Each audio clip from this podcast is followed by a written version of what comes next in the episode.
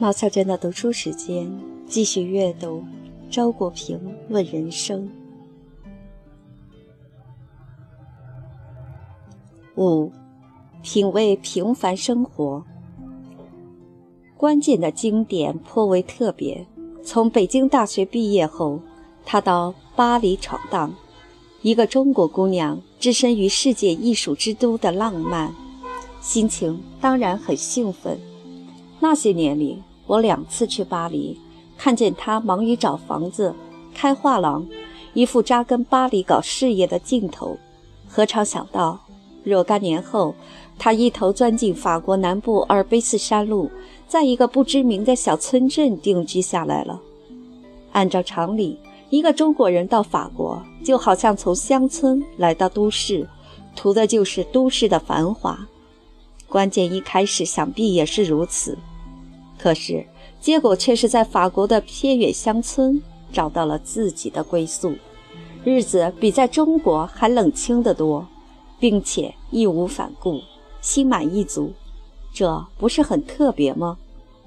不过，对于关键自己来说，这又是自然而然的。在巴黎的十年里，他总听见一个声音在呼唤他，越来越清晰。告诉他，都市不是他的家，叮嘱他去寻找真正的家。希腊哲人说，一个人的性格就是他的命运。这句话也可理解为，一个人最好的生活就是最适合于他的天性的生活。如果不适合，不管这种生活在旁人眼里多么值得羡慕，都不算好。因此，那个呼唤他的声音，其实是他自己的天性在呼喊。而他也就听从了他的指引，读了关键在相聚中写的这些文字，我相信他不但回到了自己真正的家，而且回归了生活的本质。当然，生活的形象是千姿百态的，混迹都市，追逐功名，叱咤风云，也都是生活，不一定要隐居山林。但是，太热闹的生活始终有一个危险。就是被热闹所占有，渐渐误以为热闹就是生活，热闹之外别无生活，最后真的只剩下了热闹，没有了生活。在人的生活中，有一些东西是可有可无的，有了也许增色，没有也无损本质；有一些东西则是不可缺的，缺了就不复是生活。什么东西不可缺？谁说都。不算数。生养人类的大自然是唯一的权威，自然规定了生命离不开阳光和土地，规定了人类必须耕耘和繁衍。最基本的生活内容原是最平凡的，但正是它们构成了人类生活的永恒核心。乡村生活的优点在于，这个真理是直接呈现的，是一个每天都能感知到的事实。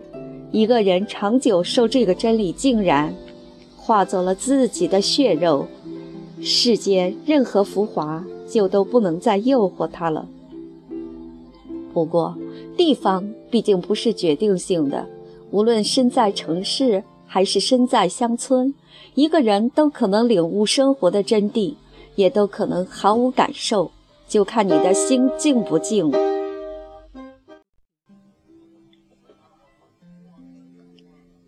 我们捧着一本书，如果心不静，再好的书也读不进去，更不用说领会其中妙处了。读生活这本书也是如此。其实，只有安静下来。人的心灵和感官才是真正开放的，从而变得敏锐，与对象处在一种最佳关系之中。但是，心静又是强求不来的，它是一种境界，是世界观导致的结果。一个不知道自己到底要什么的人，必定总是处在心猿意马的状态。关键一定知道他到底要什么。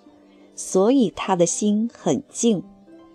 多年来，他安心地在欧洲山村里做一个普通人，细心地品尝每一个平凡日子的滋味，品出了许多美味。